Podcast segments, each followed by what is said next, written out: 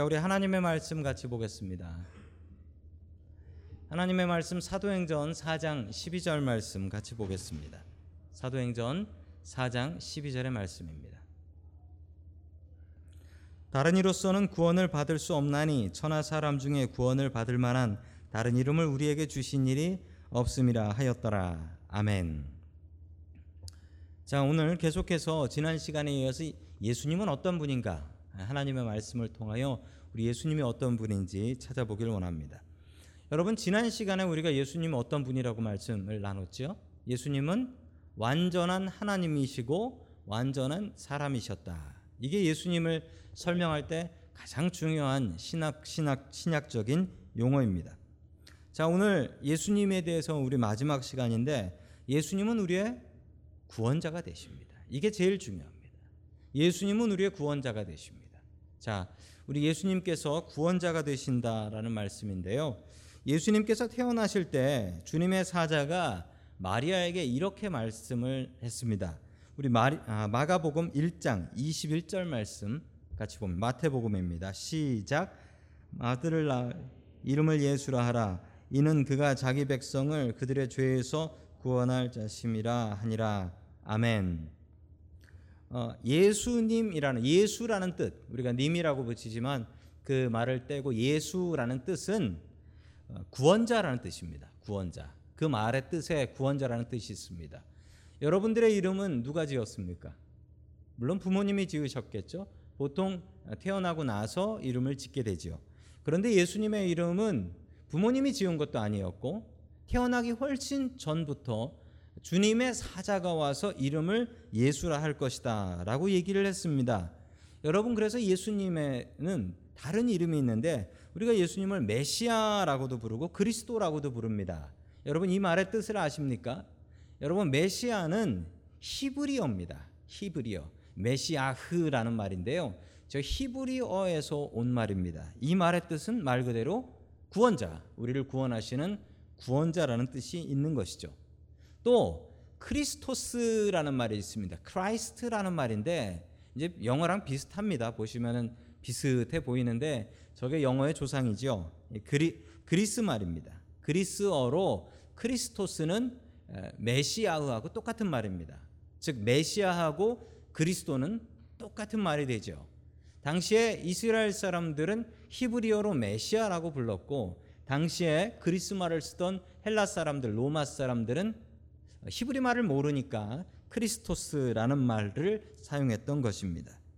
자, 그래서 우리가 사용하는 말 중에 예수 그리스도다라고 하게 되면 이 예수라는 말은 그 사람의 이름입니다. 그래서 역사적인 예수, 2000년 전에 그 팔레스타인 땅에서 태어나신 그 역사적인 목수 예수라는 분이 바로 그리스도이시다라는 신앙 고백입니다. 예수 그리스도라는 말은 우리 같이 한번 해볼까요? 예수 그리스도, 예수 그리스도.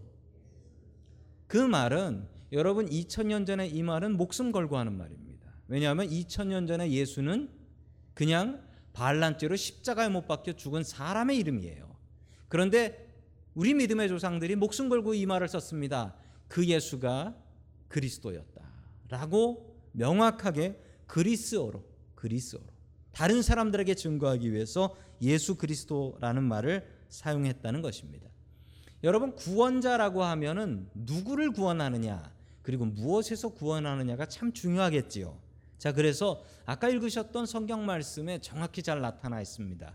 구원자인데 누구를 자기의 백성을 자기의 백성을 어디에서 그들의 죄에서 구원할 수 있다라는 것입니다.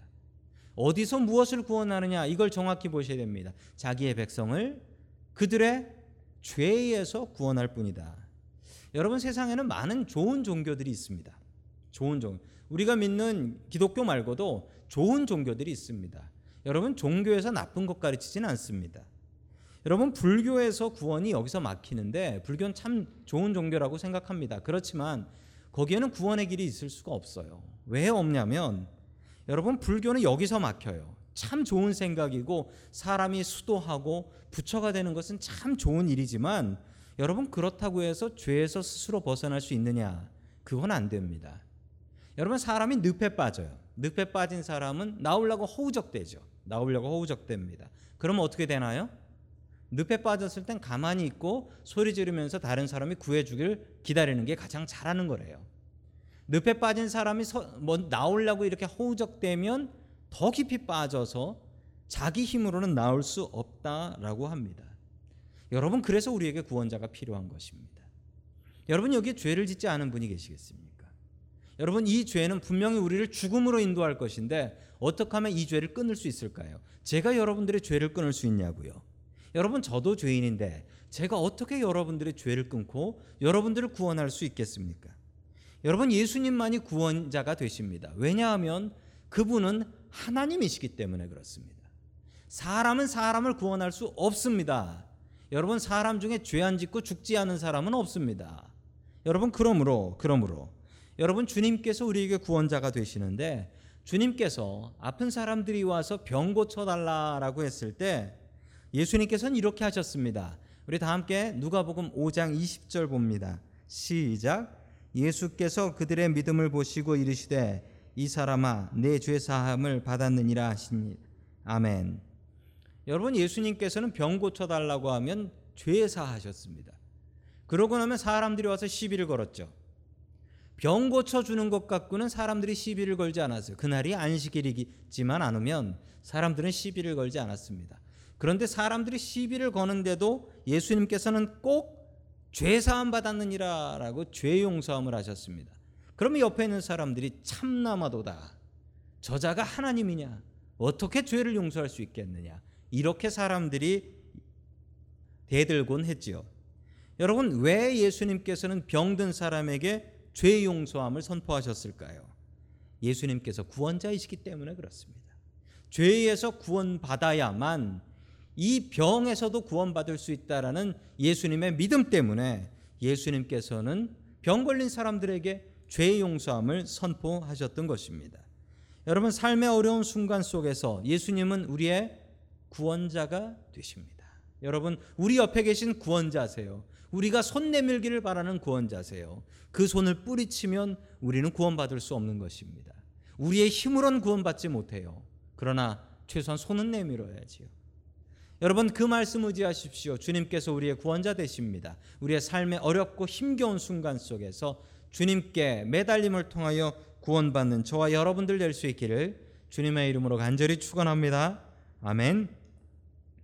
자, 두 번째 예수님에 대한 말씀은 오직 예수님만이 구원자이시다라는 말씀입니다. 아까 그 말하고 뭐가 달랐죠? 뭐가 더 추가됐습니까? 예, 오직이라는 말이 들어갑니다. 오직이라는 말이. 이 말이 중요하냐고요? 아주 중요합니다. 여러분 종교다원주의라는 말이 있습니다. Religious pluralism이라는 용어인데요. 어, 종교 다원주의란 말은 말 그대로 이 세상에는 여러 가지 구원의 길이 있다라는 것입니다. 여러 가지 구원의 길. 즉 예수 믿는 사람은 예수님을 통해서 구원을 받고 부처님을 믿는 사람은 부처님을 통해서 알라신을 믿는 사람은 알라신으로 구원을 받는다. 이런 얘기입니다. 여러분 이게 요즘 상당히 인기 있는 이야기이고 상당히 배운 사람들 속에서 아주 유행하는 말입니다. 왜 그러냐면 요, 즘 여러분 세상에 전쟁이 많고 테러가 많죠. 그 뒤에는 뭐가 있습니까? 예, 이슬람이라는 종교가 있습니다. 이슬람이라는 종교가 왜 그렇게 폭탄 짊어지고 그럽니까? 여러분 그 사람들도 당한 게 있어서 그렇습니다. 그 사람들이 뭘로 당했냐면 우리 중세 시대 때 기독교가 했던 십자군 전쟁이라는 전쟁. 그거로 수많은 자기의 조상들이 죽었기 때문에 뭐 역사적으로 기독교하고는 친하기 힘든 그런 종교입니다. 워낙 폭탄 테러도 많고 워낙 전쟁도 많고 그 전쟁에 종교가 껴 있는 경우가 너무 많고 그래서 나온 게 이 종교다원주의입니다. 모든 종교가 다 같은 길을 간다면 부처를 믿으나 예수를 믿으나 알라를 믿으나 똑같은 것을 간다면 천국이든 천국이라고 해서 갔더니만 아니 불교 믿고 온 사람들이 여긴 극락이야 갔더니 똑같은 곳이더라. 이게 바로 종교다원주의입니다. 여러분 종교다원주의를 믿는 사람들은 이렇게 하면 세상에 평화가 올 것으로 생각을 합니다. 만약에 세상에 종교다원주의가 가득하면 아마 평화가 오기는 올 것 같습니다. 종교 때문은 안 싸우겠죠. 다른 거로 싸우겠죠. 여러분 계속되는 이 종교의 갈등, 전쟁 때문에 이것을 끝내는 가장 좋은 방법으로 사람들이 생각해낸 게 이 종교다원주의입니다. 21세기에 가장 인기 있는 종교의 사상이 종교다원주의고 여러분 심지어는 교회 안에도 이렇게 믿는 분들이 꽤 계시다고 해요. 물론 한국 교회에는 많지 않으신 것 같습니다. 그런데 미국 교회 교인들한테 물어보면 불교 갈까 교회 갈까 고민하다 왔다라는 사람들 꽤 있습니다. 정말 많아요. 정말 많아요. 여러분 사람의 이야기와 유행을 따라가면 큰일 납니다. 왜냐하면 유행을 따라간다고 해서 천국 가는 것은 아니기 때문에 그렇습니다. 천국 가는 길은 항상 좁습니다. 천국 가는 길은 항상 욕 먹는 길입니다. 여러분 성경이 어떻게 얘기했나가 가장 중요하겠습니다. 우리 예수님께서는 자신을 무엇이라 말씀하셨을까요? 우리 요한복음 14장 6절 말씀 같이 봅니다. 시작. 예수께서 이르시되 내가 곧 길이요 진리요 생명이니 나로 말미암지 않고는 아버지께로 올 자가 없느니라. 아멘. 앞에 그림을 보시면 세상의 종교는 다 똘똘 뭉치자라고 이야기를 하고 있습니다. 여러분 저, 저것을 보면서 저는 창세기 11장에 나오는 바벨탑 사건이 생각이 납니다. 여러분 주님께서 주신 말씀대로 믿어야지요. 예수님께서 자신을 뭐라 하셨습니까? 내가 곧 길이요 진리요 생명이 나로 말미암지 않고는 아버지께로 올 자가 없다라고 분명히 말씀하셨습니다. 영어 성경 한번 보시겠습니까? I am the way, the way, the truth, the life. 더가 붙어요. 저게 어면은 말이 돼요. I am a way, I am a true, I am a life. 이러면 말이 돼요. 그러면 종교다원주의가 되는 거예요. 그런데 저게 너로 돼 있는데 어떻게 주님 외에 다른 길을 찾을 수 있겠습니까? 예수님을 믿었던 예수님의 수제자였던 베드로는 이렇게 고백하고 있습니다.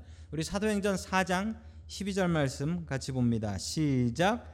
다른 이로서는 구원을 받을 수 없나니 천하 사람 중에 구원을 받을 만한 다른 이름을 우리에게 주신 일이 없음이라 하였더라. 아멘. 다른 구원에 다른 종교의 가능성은 전혀 없다라고 베드로는 고백을 하고 있습니다. 여러분 이 이야기가 다른 종교인들을 멀리하고 괴롭히고 추방하고 뭐 이런 일들을 하라는 얘기가 아닙니다. 오히려 그들에게 사랑을 베풀고 그들에게 더 잘해 주어 아, 예수님 믿는 사람들은 다르구나. 예수님 믿는 사람은 다르구나. 이것을 보여줘야 할 것입니다. 이게 바로 우리에게 주신 주님의 지상 명령인 것입니다. 오직 예수님만 구원의 길이 되십니다. 여러분 다른 길은 없습니다. 오직 그 길만 의지하는 저와 여러분들 될 수 있기를 주님의 이름으로 간절히 축원합니다. 아멘.